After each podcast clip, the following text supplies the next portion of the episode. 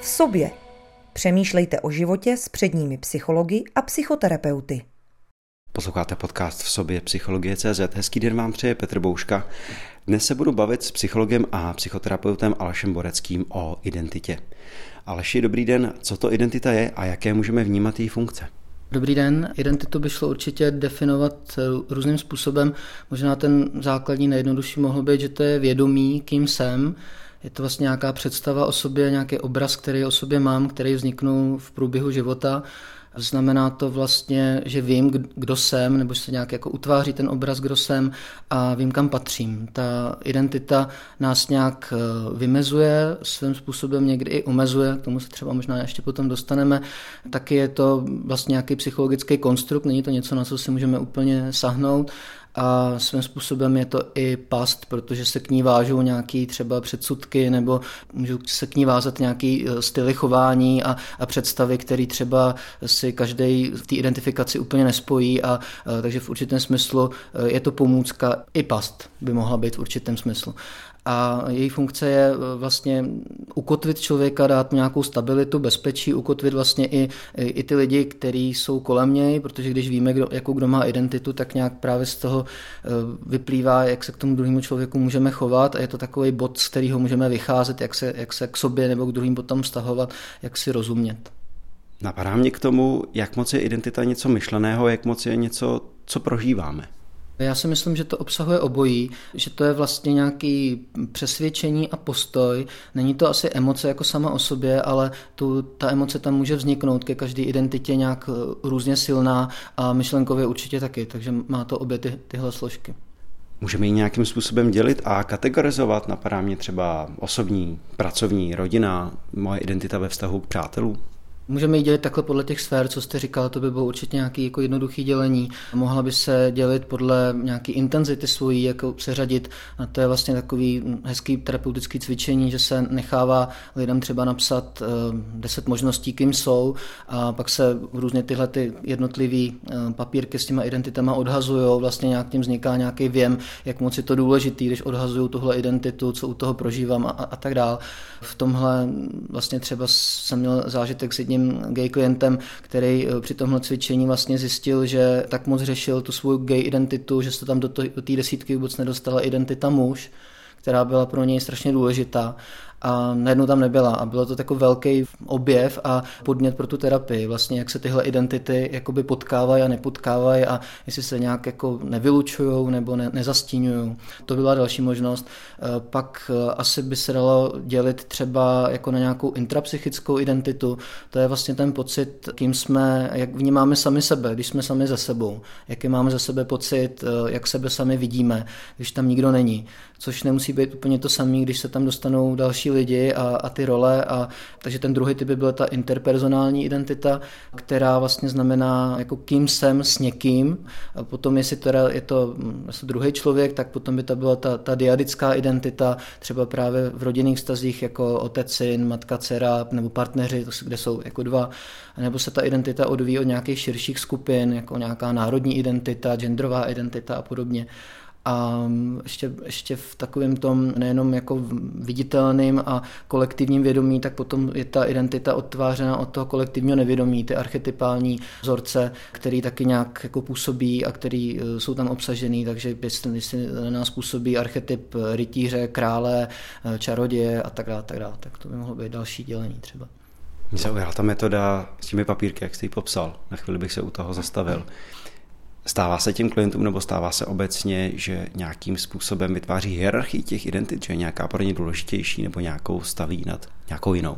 Jo, je to asi jako nějaká hierarchie hodnot a tahle metoda vlastně trošku tak jako nutí dělat tu hierarchii, protože opravdu to je jako, že uděláte těch deset a teď se postupně odhazuje, když vypadávají v superstar jo, a že zůstává prostě třeba jako lehčí varianta, že zůstanou tři, těžší je, že zůstane úplně jedna, pak je taková teda jako nadřeň, že musíte odhodit i tu poslední a jako zkoumá se ten pocit, jaký to je vlastně stát se tím nikým Tahle metoda to trošku tak jako, jako vnucuje, kdyby to bylo jinak konstruovaný, tak by asi šlo eh, vidět, jestli je tam nějaká hierarchie, ale Vede mi to k té myšlence, kterou považuji v tomhle tématu za, za důležitou a to je nedívat se na jednotlivé identity a možná na nějaký jako celek, na ten, na ten souhrn, na ten souhrný obrázek a tam mi přijde, že hezká metafora toho, ty řecké mytologie a toho Olympu, kde jsou prostě ty různé bohové a různé síly a to si myslím, že opravdu skvěle zobrazuje tu naši duši. Jsou to různé identity, které se tak různě prolínají a různě se sebou soupeří a perou se o nějaké místo a pozornost a proměňují se a může to být různý uspořádání. Někdo tam bude mít opravdu jednu výraznou, někdo má víc asi vedle sebe nebo jakoby na stejné rovině. A je to zajímavý, zajímavá možnost si tohle zmapovat a vlastně zjistit, jak to mám, kdo tam vůbec je a jaký mám vztah k těm jednotlivým identitám a co tam oni jakoby sami dělají.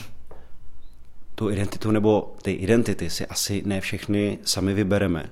Stává se, že některá je nám bližší, některou chceme, s některou se víc sjednotíme a některou naopak odmítáme? Některý nám asi přidává jako život a ta identita možná na rozdíl třeba od té role znamená to, že se s tím nějak identifikujeme, že tam teda projde, mm, jako nastane nějaký proces identifikace, stotožnění, že to jde někam víc do hloubky. Takže myslím si, že já můžu říct za sebe, že jsem byl několik let zaměstnanec, ale byla to role, nikdy to nebyla moje identita, což jsem zjistil. Ta identita prostě bylo, že chci být, mít nějaký svobodný povolání, takže dělám to, co dělám tak v tomhle smyslu to vlastně může být něco, co k vám patří, ale není to vaše identita. Je to jenom opravdu jako role, kterou nějak zastáváte a která vám byla přisknutá. Myslím si, že život rozdává ty role a my z nich děláme potom ty identity. Jak identita vzniká a kdy předpokládám, že se mění, k tomu se dostaneme za chviličku, ale teď mě zajímá ten vznik třeba v dětství, v pubertě, jestli jsou nějaké fáze různé v dospělosti, mění se s rodičovstvím ke stáří. Vnímám identitu a identifikaci jako celoživotní proces. Začíná opravdu v podstatě od narození a každá ta fáze je ovlivněná tím, co vlastně čím to dítě prochází, co na něj působí, kdo na něj působí, protože pro identitu to je taky takový paradox vlastně, že zjistit, kdo jsem, můžeme v podstatě jenom jako pomocí druhých lidí. Nejde to udělat v nějakém váku, ani nic takového vlastně neexistuje. Takže ta identita je odvislá právě od těch vlivů a vztahových zkušeností, kterým dítě prochází. Od těch osob, který se k němu nějak chovají, v nich se může zrcadlit, v nich má nějakou podporu, v nich je milovaný a vlastně třeba ta láska je, je základ pro nějakou pevnou identitu. Zní to jako kliše, ale je to opravdu ten jako nejhlubší zdroj toho. Je zajímavá teorie Erika Eriksna, psychoanalytika, který vlastně měl vývojovou teorii a jedna součást toho té teorie je i vlastně teorie identity a ten má velmi podrobně rozpracovaný, jak každá fáze vlastně působí na identitu a od čeho se identita odvíjí. Ukazuje, jak je spojená právě s tím, kdo se kolem dítěte objevuje, takže začíná to nejdřív tou mámou, pak teda tou druhou pečující osobou jeli sourozencema a jakoby roste vlastně ten počet lidí, skupin až nějakých národ až do nějaký třeba ideologie, s čím je vlastně možný se identifikovat, s jakým životním stylem a s jakýma hodnotama, který tomu dítěti přichází. A on má vlastně těch osm stádií a říká, že ta um, první fáze je určená, že je, člověk je tím, co dostává, potom je tím, co chce, pak mám moc rád tu třetí fázi, někde od toho třetího, čtvrtého roku. Jsem tím, co si umím představit, že se stanu. Tam se vlastně zapojuje už ta představivost, kdy, kdy vzniká nějaký vnitřní svět a dítě umí nějak symbolizovat a dostává se do, do těchto sfér. Potom je ten školní věk, takže jsem tím, co se učím. Potom je to období, kde vlastně je ta identita úplně jako ústředním tématem, to je to pátý stádium, kde vlastně jde o to, jestli se utvoří identita, identity, anebo jestli jakoby ten nesplněný vývojový úkol povede k nějakému zmatení rolí, jak se v té teorii říká, a tam je teda jsem tím, kým jsem. Další stádium je eh, jsem tím, co miluju, nebo jsme tím, co milujeme, protože tady už se rozvíjí to my, takže i ta identita je formulovaná už vlastně v množném čísle. Potom je jsem tím, co dávám, dělám a to poslední stádium, když to všechno dobře dopadne a člověk k němu dospěje, nemyslím jenom věkově, ale i dozraje a vyzraje, protože lze různě uvíznout v těch předchozích stupních a jako nepokračovat dál svým způsobem, tak je jsem to, co jsem si osvojil, co všechno vlastně mám. Takže je to vlastně celoživotní proces dobrodružný. Jste zmínil, že ta identita vzniká nebo že ji poznáváme ze vztahu k druhým, nebo na základě poznávání druhých. Napadá mě, pokud chceme různé své identity víc proskoumat, nebo jsme v nich třeba momentálně ztraceni. Jestli není dobré vypravit se opravdu mimo ty běžné kontexty a vztahy, kde se normálně pohybujeme. Napadá mě třeba odjet do zahraničí, a začít chodit mezi lidi, které bychom normálně nepotkávali, z nějaké jiné sociální, kulturní skupiny a tak podobně. To se mi moc líbí, já mám velmi rád identitu cizinec. Tu si představuju právě jako někoho, kdo proplouvá různýma světama a nemyslím tím cizince jenom jako v tom geografickém smyslu, ale patří to tam, právě to cestování a poznávání nějaký jinakosti. Ale myslím si, že to jde zažít i tím ponořením do svého vnitřního světa a hledáním toho, co tam je, jaká je tam pestrost, jaká je tam hloubka a to možná otvírá potom tenhle ten zážitek té plurality, chuť po té pluralitě i v tom vnějším světě a stejně tak se dívat na lidi jako různobarevně a nevyžadovat prostě po nich, jako aby měli jednu identitu a jednu barvu a byli úplně předvídatelný. Další věci třeba vzdělávání si myslím, že patří k tomu cizincovi, který jako proplouvá různýma sférama, různýma oborama, dostává se k různým poznatkům. Takže tyhle ty odlišnosti a pestrost si myslím, že je vlastně jako základ té dobrý, zdravý, takový pevný a zároveň flexibilní identity. Možná jsme to už trošičku naťukli, ale můžeme se do toho ponořit víc, jak se identita mění v průběhu života, nebo identity, jak se mění v průběhu života. Asi, asi není nějak jednoznačný, že by se to dalo nalinkovat jako jednoduše. Třeba by se to dalo ukázat, jako kdyby to bylo takový rozvinutí cesty a karikatura bude to, co bylo kdysi v básníkách. První dítě je dovolená v Jugoslávii a máme nějaký plán a podle jeho úplně jedeme. Tak ale na druhou stranu nějaké věci asi jsou takový zobecnitelný, jako že z dítěte se stane dospělý, hledá práci, navazuje nějaký vztahy, zakládá třeba svou rodinu a tak dále. Takže v tomhle tyhle všechny jakoby milníky umožňují nebo nějak na to reaguje i ta identita a taky se, dá, se to dá vlastně představit, že někdo na té cestě jakoby někde odbočí a nejde už úplně podle toho plánu, nebo někdo se jakoby usídlí třeba v takovém tom archetypu puer eternus, ten věčný mladík a nebude pokračovat v tom jako nevím, zakládání rodiny a teď teda v tom, jak moudří a, a, a zraje a prostě bude to vypadat jinak, bude mít možná nějaký bohemštější život a tak dále, jiný typ vztahu.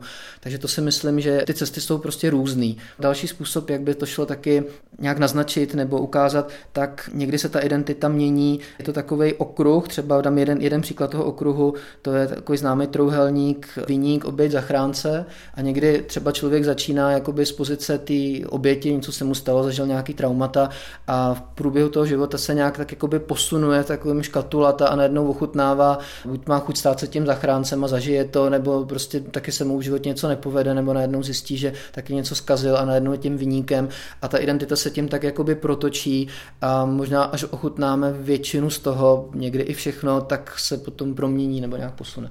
Se mnou se přiznám, že trochu rezonuje ten věčný mladík. Může se nám stát, že některé identity už k nám nepatří a přesto na nich lpíme a co to pak může vytvářet za vnitřní konflikty nebo co se může dít?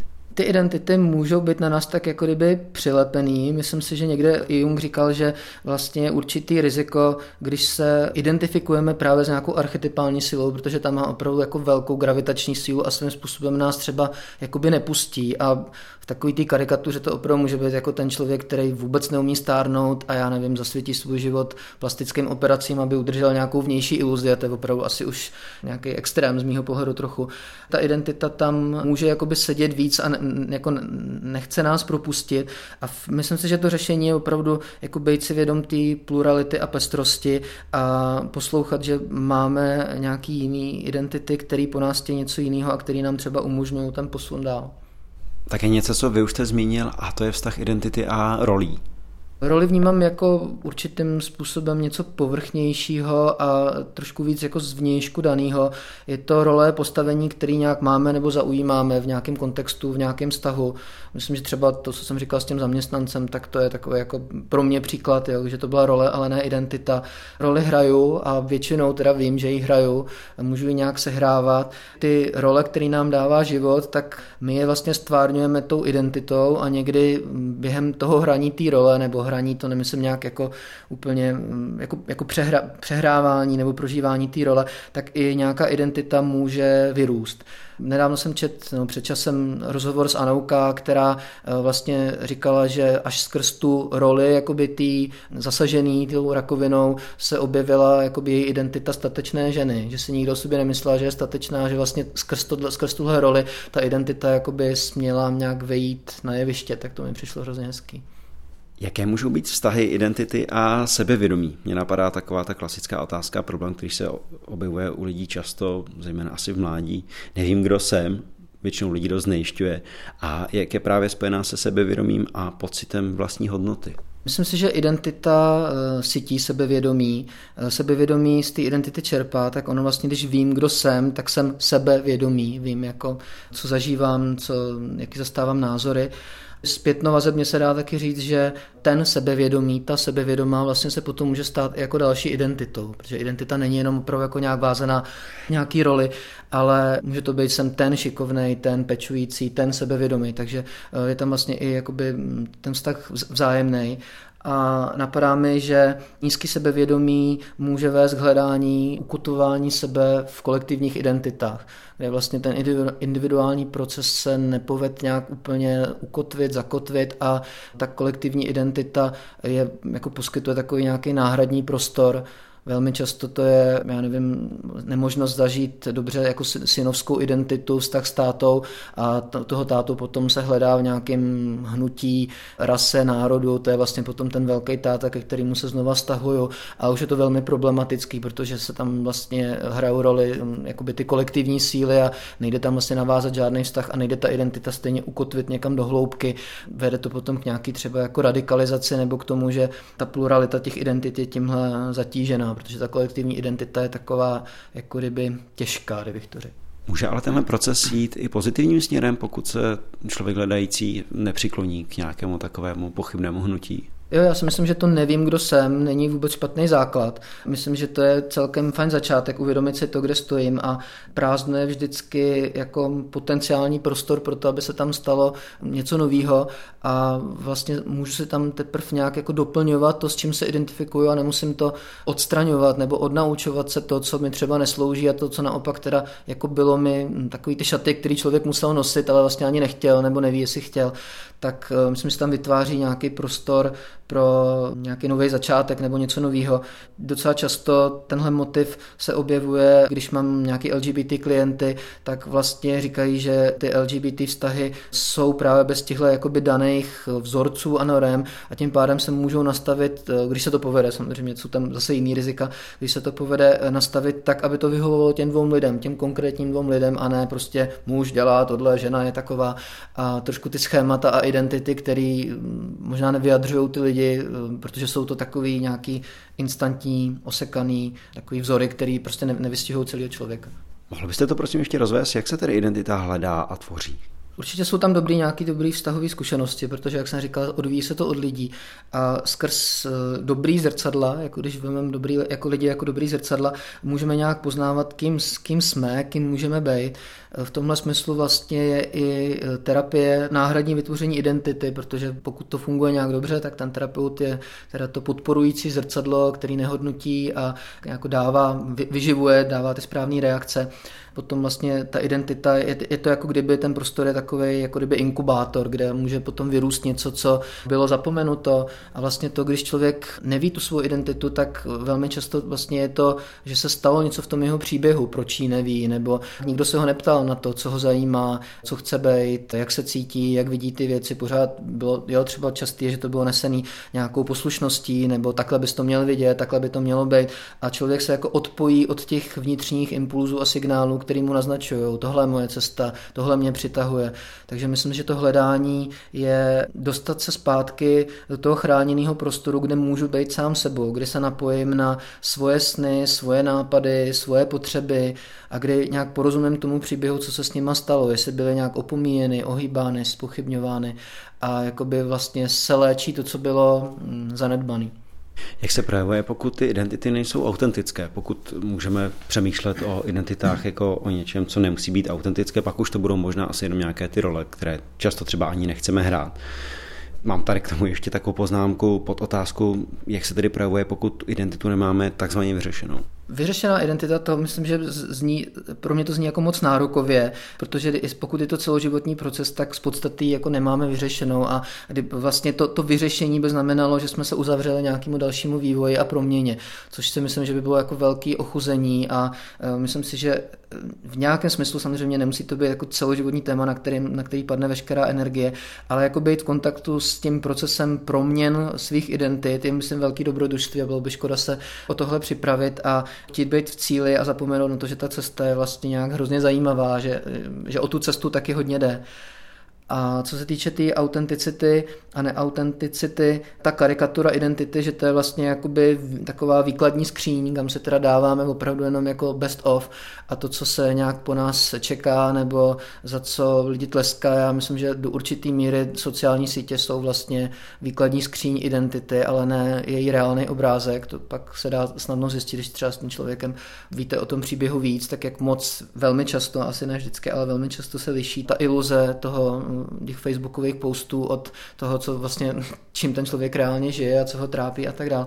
Myslím si, že ta autentická identita se prostě pozná, jako že, že to je nějak cítit, že, že tam je v ní přirozenost, eh, že z toho člověka něco jde, něco z něj září a tak jako by hřeje. A v přítomnosti takového člověka si myslím, že vzniká ten, pokud je někdo osobnost, tak v druhých vyvolává pocit, že jsou taky osobnosti.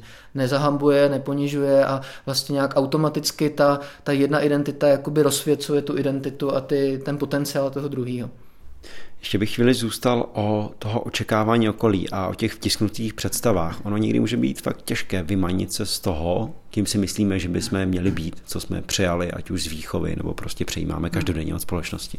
Tohle určitě těžký je a velký proces si vůbec si to zvědomit, jaký tam byly ty očekávání, co se tam přesně odehrávalo a postupně se potom třeba učit, že opravdu nemusím být jejich otrok, a nebo že nějakou identitu si můžu jakoby přetvořit nebo zařadit jí právě do toho mezi ty další. A myslím si, že vlastně tím, že teda identita jako z hlediska té celistvosti je to takový koktejl identit, tak potom to může vypadat tak, že je velmi zajímavý koktejl, když jakoby se spojí nějaký nečekaný identity, jo? když je, já nevím, kněz, hippík, vůdce gentleman jako Václav Havel, Gandhi, sportovec, aktivista Martina Navrátilová jo? a vlastně nějak se tam prolnou ty identity a myslím, že tam už je to, že tam je něco opravdového a něco, co, co jakoby vyrostlo, na čem se třeba dalo stavět, kde byl nějaký základ, který byl daný nebo nějak jakoby předurčený, ale už je uchopený nějakým individuálním způsobem. Posloucháte podcast v sobě, Psychologie CZ a my si povídáme s psychologem a psychoterapeutem Alešem Boreckým o identitě,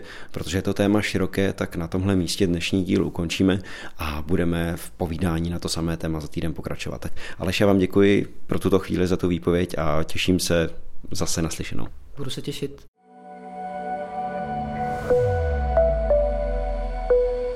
Více audia, článků a videí o tomto tématu najdete na webu Psychologie.cz, největším českém portálu o sebepoznání.